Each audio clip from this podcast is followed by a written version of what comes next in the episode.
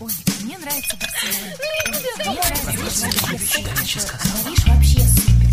Светский разговор. Искусство приятного общения. Беседка. Здравствуйте. К сожалению, сейчас вы не сможете позвонить в беседку «Комсомольской правды», поскольку я опять в отъезде, и вы опять слушаете запись. Но надеюсь, что эта запись вас заинтересует, поскольку сегодня у меня в гостях психолог Михаил Рудольфович Алишунас, и когда он был у меня же в гостях в прямом эфире, звонков было видимо-невидимо. Так что мы и сейчас будем развивать темы, заданные э, вами в тех звонках.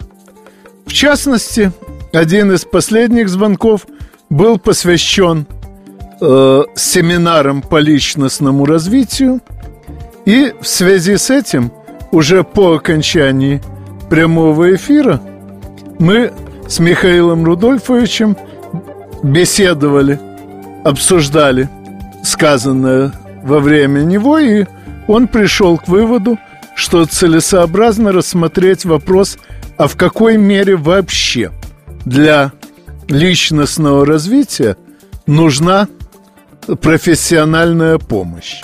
И вот это будет сегодня нашей начальной темой, хотя, скорее всего, по ходу разговора мы затронем еще и очень многое другое. И действительно, тема очень важная и интересная. Нужна ли помощь при личностном развитии? Можно ли обойтись без нее? И вообще, как с этим всем быть? В нашей стране нет традиции обращаться за помощью к кому-либо, когда дело касается души, когда дело касается психики. До революции обращались в религиозные учреждения. Это было связано с верой, с религией. В советское время решали каким-то своим способом, а сейчас потихонечку формируется потребность, но традиции нет. И я часто слышу такие слова, что я лучше сам справлюсь.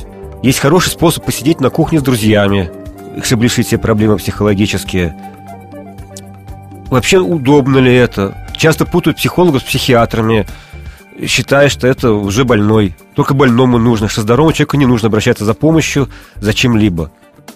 Хочу сказать, что... Хотя, кстати, мой личный долгий и печальный опыт э, стоматологических проблем и проблем вообще физического развития показывает, что зачастую за помощью надо обращаться именно для того, чтобы не стать больным. Абсолютно точно, да, чтобы остаться здоровым. Еще до того, как это может произойти. Болезнь. Я хочу еще сказать, что когда мы с вами испытываем какие-либо трудности, еще будучи здоровыми людьми, когда нам что, на что-то не получается, очень адекватно и правильно находить помощь в том, чтобы справиться с этими ситуациями. Мы же не думаем по поводу надеть нам пальто, когда на улице холодно.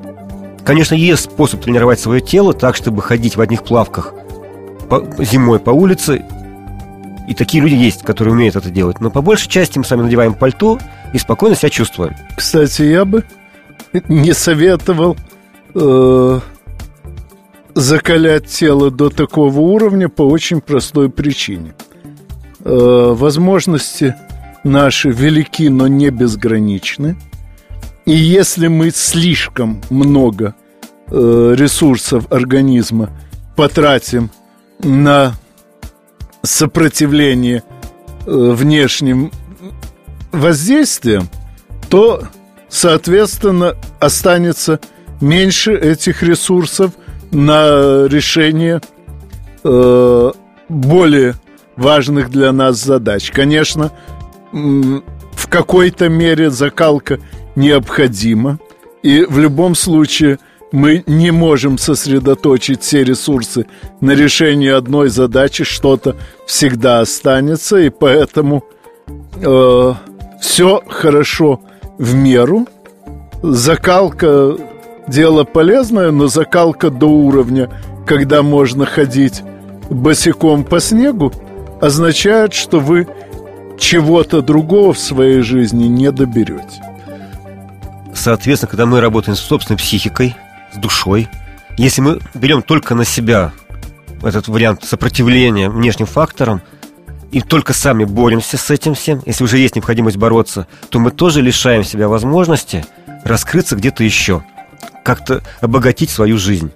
Поэтому обращаться за помощью к специалистам вполне можно и адекватно. И я бы сказал, что есть два варианта, ну, больше вариантов есть, конечно же, как можно за помощью обращаться, но два основных, которые я знаю. Это первое, индивидуальные встречи, индивидуальное консультирование и тренинговая, групповая работа – и то, и другое очень хорошо, когда это адекватно нашим целям. Когда это адекватно тому, что мы хотим получить в результате. И, соответственно, наш, еще учитывать наши индивидуальные особенности. Кому-то лучше групповая работа помогает, кому-то лучше индивидуальные встречи. Уже есть, есть подразделения внутри этих пунктов, всевозможные, но я бы вот это разделил на две составляющие. Понятно. Ну, очевидно, раз есть два направления, то, скорее всего, большинству из нас придется попробовать оба варианта, чтобы на своей шкуре испытать, какой из них э, в данном случае полезнее и эффективнее. Обычно так и бывает. Пробуем оба варианта, решаем для себя, какой полезнее эффективней, а бывает, что останавливаемся на двух. И создаем сочетание индивидуального общения – и группового общения, что весьма обогащает эти два опыта, когда они вместе идут рука об руку. И, кстати, психолог, который много и разнообразно помогал мне развиваться, Ирина Борисовна Морозовская, достаточно активно практикует и индивидуальные, э, и групповые тренинги. И, насколько я могу судить, исходя из общения с теми, с кем она работала. И то, и другое у нее получается достаточно эффективно. Я думаю, после неизбежного перерыва на новости и рекламу мы будем развивать вопросы несколько более общие.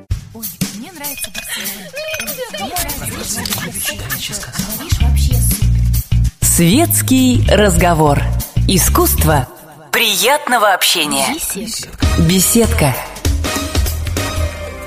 Снова выражаю свое сожаление в связи с тем, что вы сейчас не можете позвонить в беседку «Комсомольской правды», поскольку я в отъезде, и вы слушаете запись моей беседы с психологом Михаилом Рудольфовичем Алишунасом – и обсуждаем мы сегодня в основном вопрос о том, какова возможная помощь э, психологов э, при личностном развитии.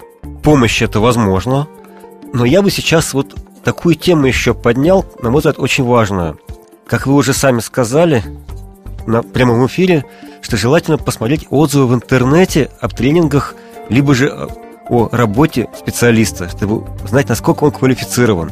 Квалификация специалиста имеет колоссальное значение в плане нашей безопасности. Очень важно позаботиться о собственной безопасности до выбора специалиста, с кем мы будем работать, до выбора психолога.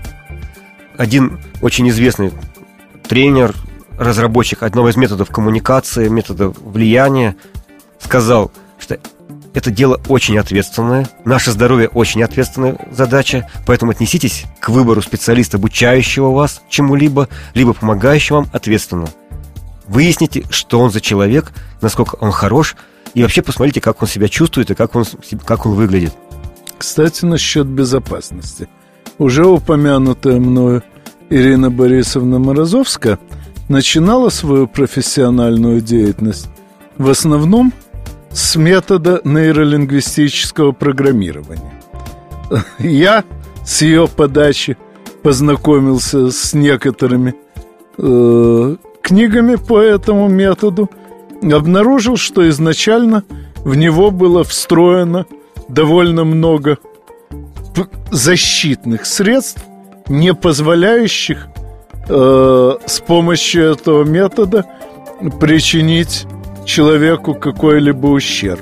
Но, насколько я знаю, после того, как за развитие э, НЛП взялись э, специалисты разного профиля и разных моральных качеств, на его основе было создано довольно много опасных модификаций. В частности, приемы НЛП сейчас активно используются в рекламе и агитации, а это уж вещи заведомо опасные. Так что, к сожалению, даже самый хороший метод не гарантирует, что у вас с ним хорошо сложатся взаимоотношения, поэтому надо по меньшей мере начать вот с этого самого изучения отзывов.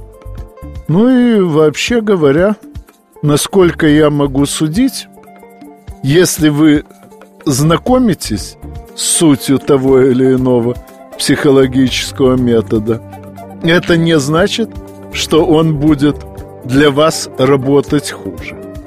Так что можете изучать и, тем не менее, надеяться, что этот метод способен вам в чем-то помочь. Большое спасибо, что вы упомянули нейролингвистическое программирование. Мне посчастливилось учиться у тех, кто был у истоков этого метода. Как вы сказали, люди, которые очень сильно заботились о таком понятии, как экология, о таком понятии, как личностное своеобразие и забота о себе и о окружающих.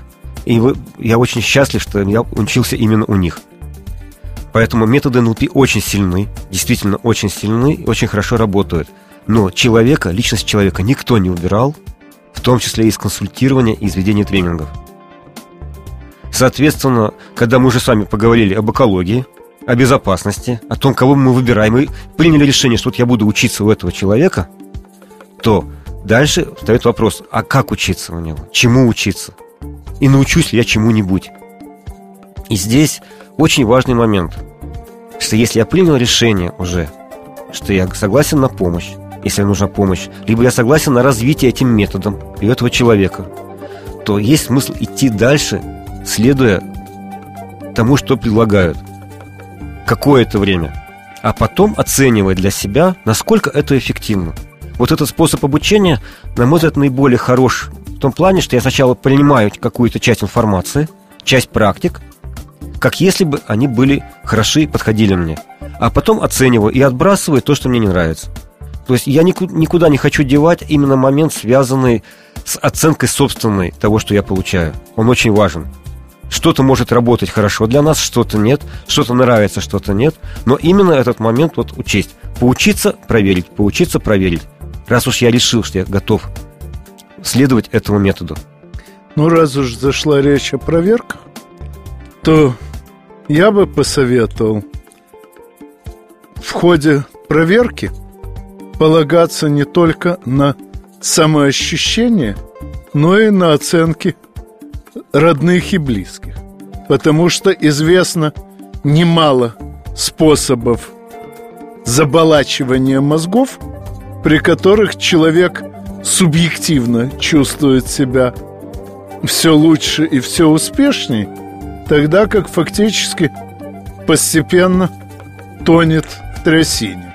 Вот э, за день до того, как э, мы записывали эту беседу, во Франции э, суд постановил, что одна из таких организаций психологического воздействия – Впрочем, она себя позиционирует как церковь, поскольку это выгоднее в налоговом отношении. Так вот, суд признал эту организацию мошеннической и употребляемые ею методы опасными для психического здоровья. Тем не менее, известно очень много разнообразных, в том числе и весьма успешных людей, э, входящих в эту самую психоцерковь и считающих, что она им помогла.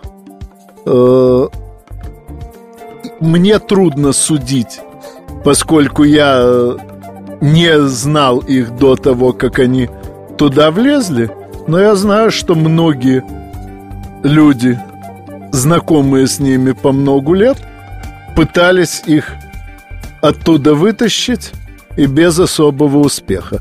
Так что постарайтесь еще до того, как начнете испытывать какой-то новый для себя метод, заручиться поддержкой нескольких хорошо знакомых с вами людей и прислушивайтесь не только к собственным ощущениям, но и к их оценкам тех перемен, какие с вами происходят.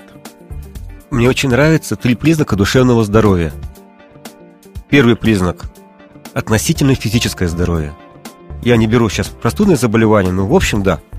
Второе – вам хорошо с людьми. И третье – людям с вами хорошо. Вот когда три признака вот эти присутствуют, можно подумать, что, в общем-то, с моим психическим здоровьем сейчас более-менее все вполне прилично. Ну, не знаю, как по первому пункту. Тут, э, в общем, есть у меня несколько хронических неприятностей. Самое очевидное – это 40 килограмм лишнего веса. Но в целом терпимо. А уж по второму пункту со мною все в порядке, ну и вроде бы, вроде бы по третьему пункту тоже мало кто на меня жаловался, так что могу надеяться, что я э, психически более-менее здоров. Я, в общем, тоже могу на этом по поводу себя надеяться вполне. Вот, ну, а если кто-то э, чувствует свое психическое неблагополучие, то, естественно, обращаться к специалистам по этому поводу не более позорно, чем обращаться, скажем, к стоматологам или э, к ларингологам при простуде. Или к травматологу в случае травмы получим. Ну, к сожалению, да, к сожалению, психические травмы мы получаем, пожалуй, гораздо чаще, чем физические. Абсолютно. Хотя и замечаем их далеко не всегда. Но об этой достаточно печальной теме мы с вами поговорим после очередного выпуска рекламы и новостей. Постарайтесь не переключаться. Надеюсь, новости будут тоже достаточно интересны.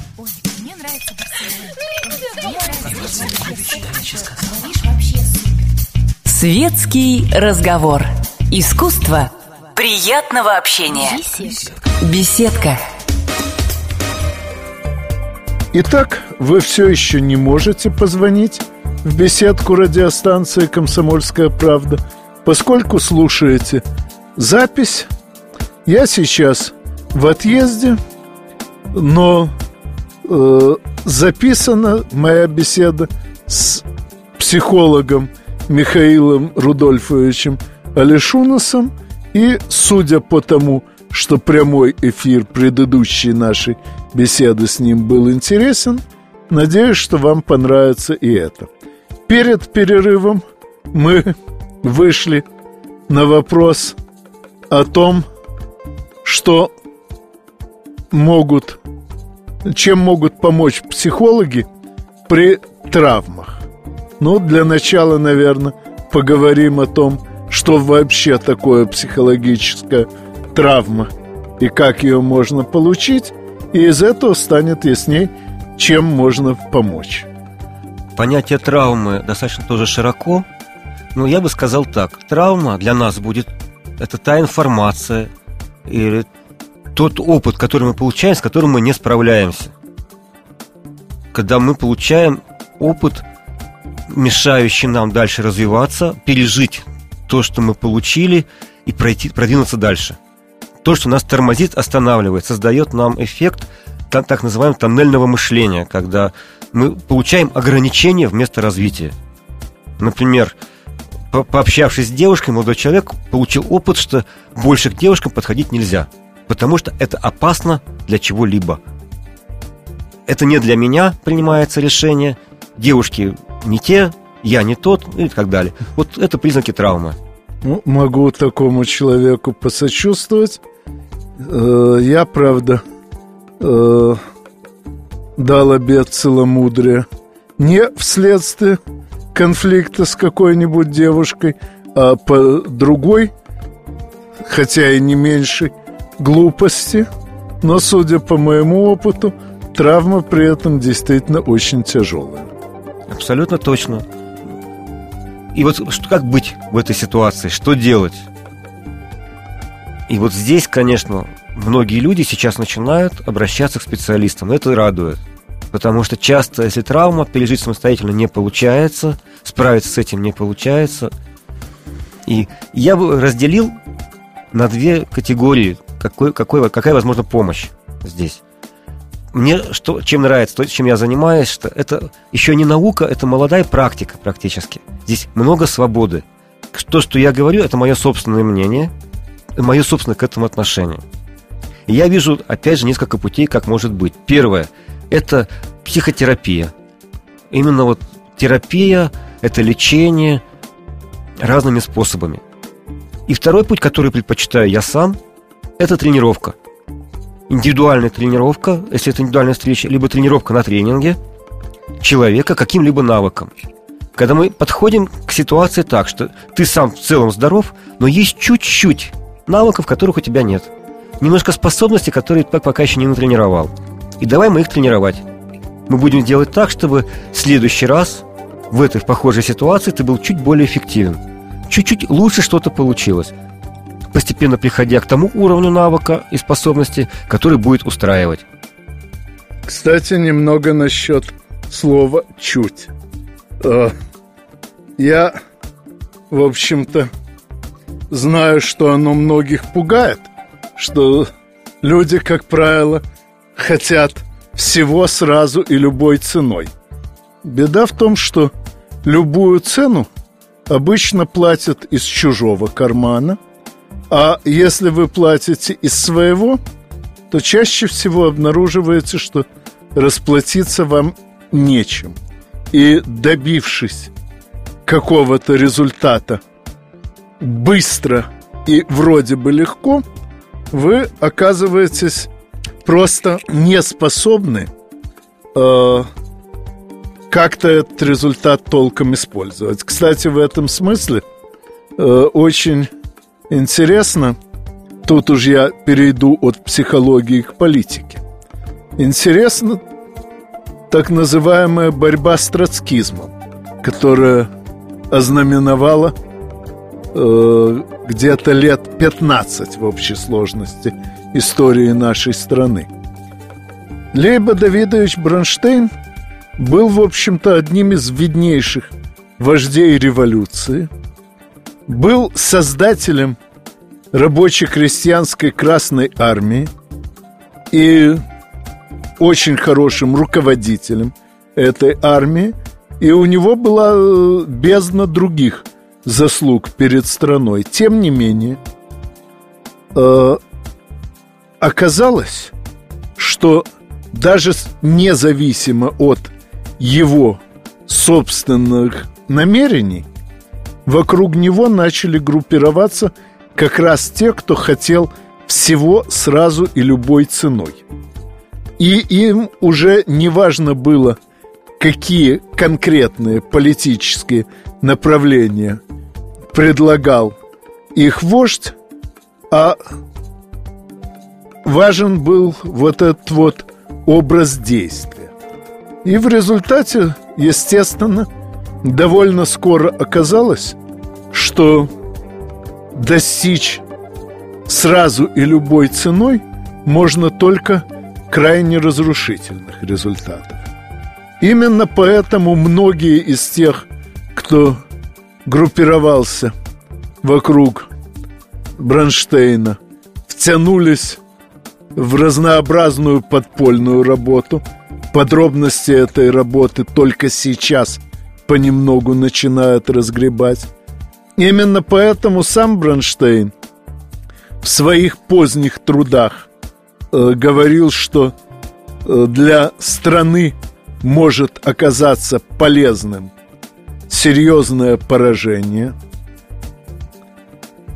Кстати, убили его вопреки многим слухам вовсе не потому, что его оппонент Иосиф Виссарионович Джугашвили был кровожаден, а потому что сразу несколько государств э, тогда планировали использовать Лейбу Давидовича в качестве главы правительства в изгнании. То есть для сознательного провоцирования раскола внутри страны. И должен сказать, что у нас есть опыт того, как повел бы себя товарищ Бронштейн, оказавшись во главе страны. Никита Сергеевич Хрущев тоже типичный троцкист не потому, что в молодости пару раз голосовал за предложение Бронштейна, а потому, что вся его деятельность э, проходила под лозунгом «все сразу и любой ценой».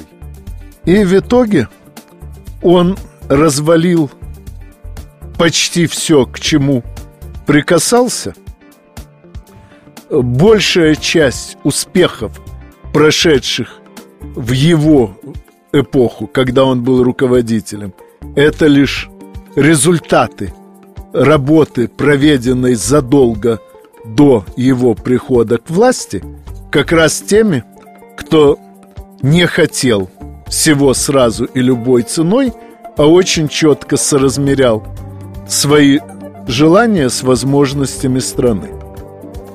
Извините, что отнял у вас столько времени, но дело в том, что мне и сейчас приходится каждый раз сталкиваться с желающими всего сразу и любой ценой.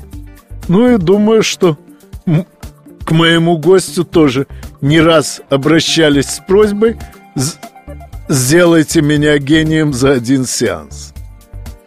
Наверное, один из самых вредных мифов про человека, что можно добиться всего сразу и любой ценой, в том числе в плане психики. Самое надежное, хорошее изменение психики возможно пошагово, шаг за шагом, когда мы идем, двигаясь к нашей цели и опираясь на предыдущие достижения.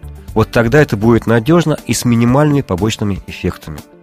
И, конечно же, учет, с учетом того, что наши близкие под, поддерживают нас в этом изменении, которые для нас важны.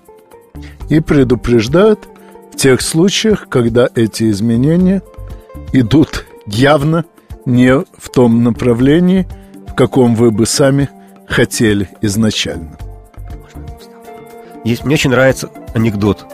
Если вас назвали свиньей, можете внимания не обращать на это. Дважды посмотрите в лужу, нет ли пятачка. Третий раз назвали свиньей, пора выходить из хлева. Ну, а после новостей и рекламы мы поговорим о том, чего же все-таки можно добиться реально и как сделать это с минимальными побочными эффектами. Пожалуйста, не переключайтесь. Надеюсь, вам наш рассказ пригодится.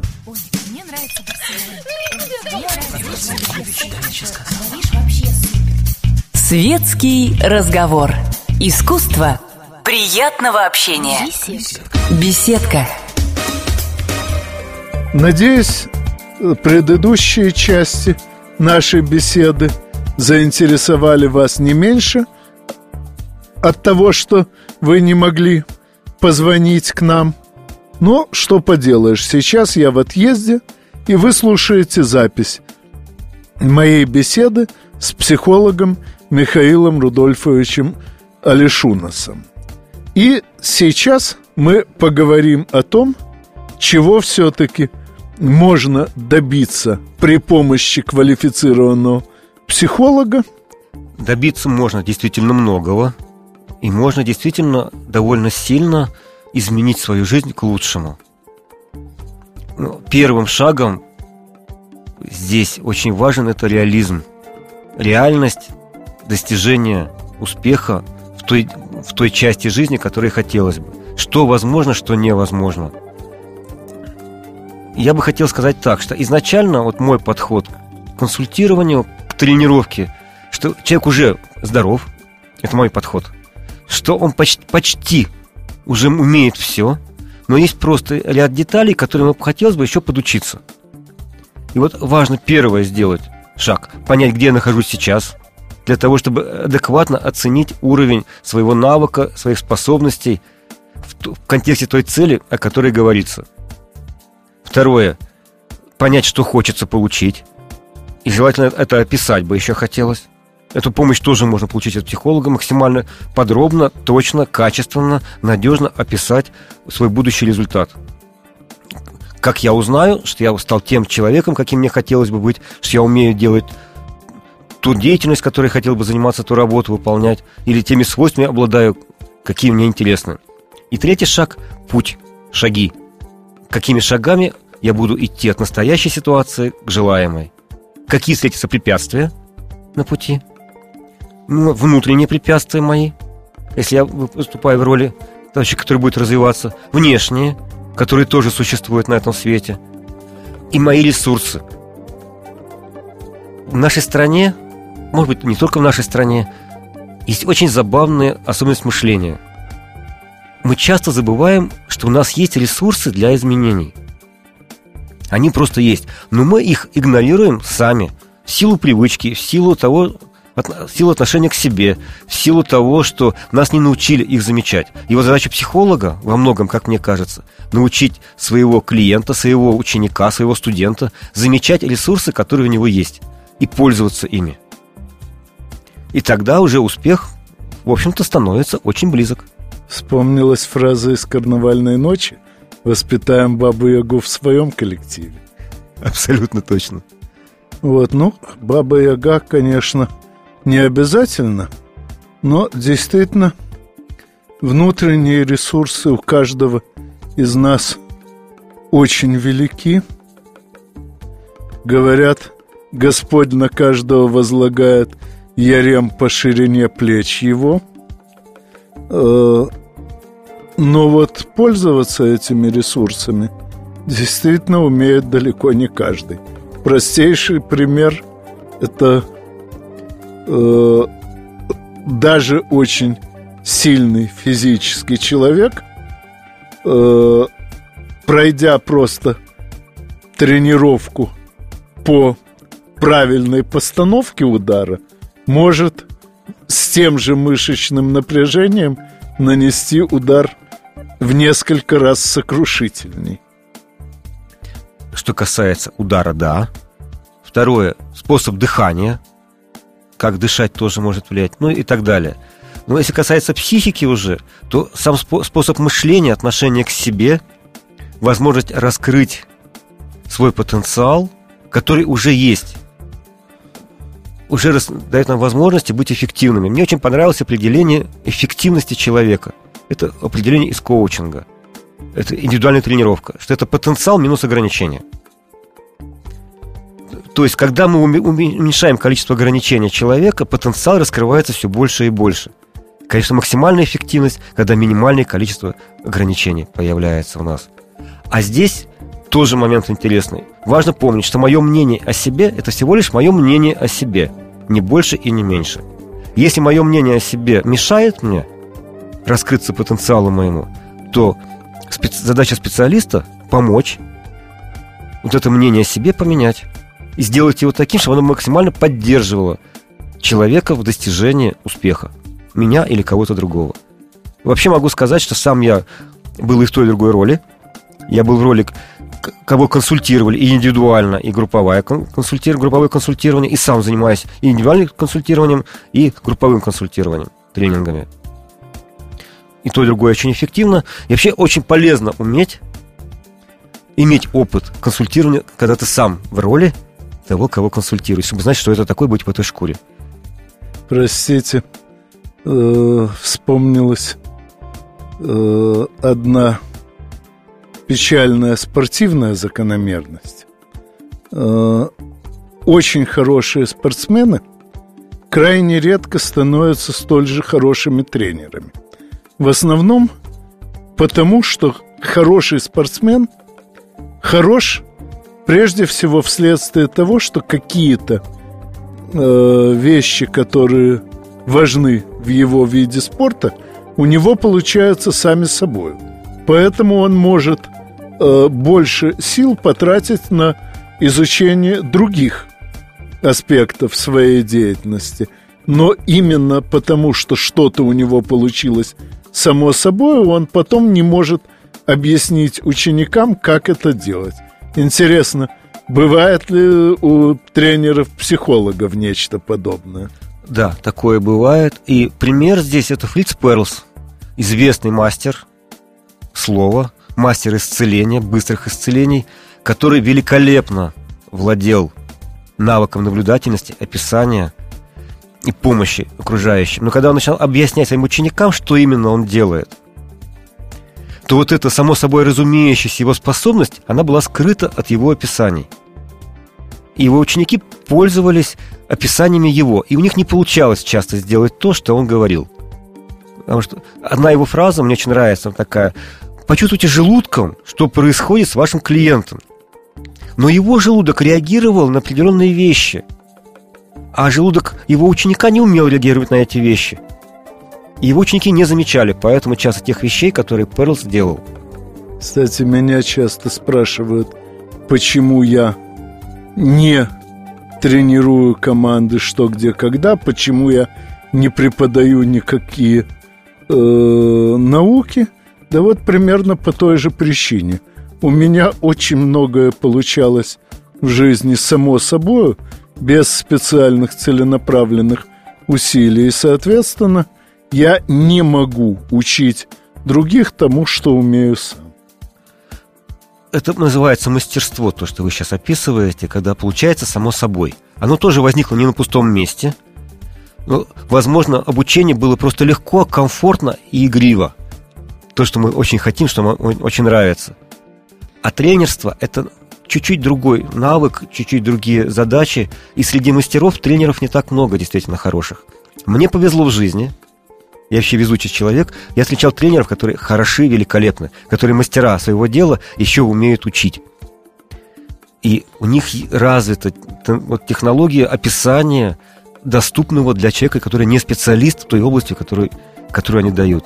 И они умеют замечать изменения пошаговые в своих студентах, учениках – которые для них, для студентов важны, а для самих преподавателей они минимальны. То есть, возвращаясь изначальной теме нашей беседы, чем могут э, тренеры помочь личностному развитию, э, приходится отметить, что психолог, способный помочь вам выбраться из каких-то проблем, и тренер – способный помочь вам не э, попадать в эти проблемы. Это разные специальности.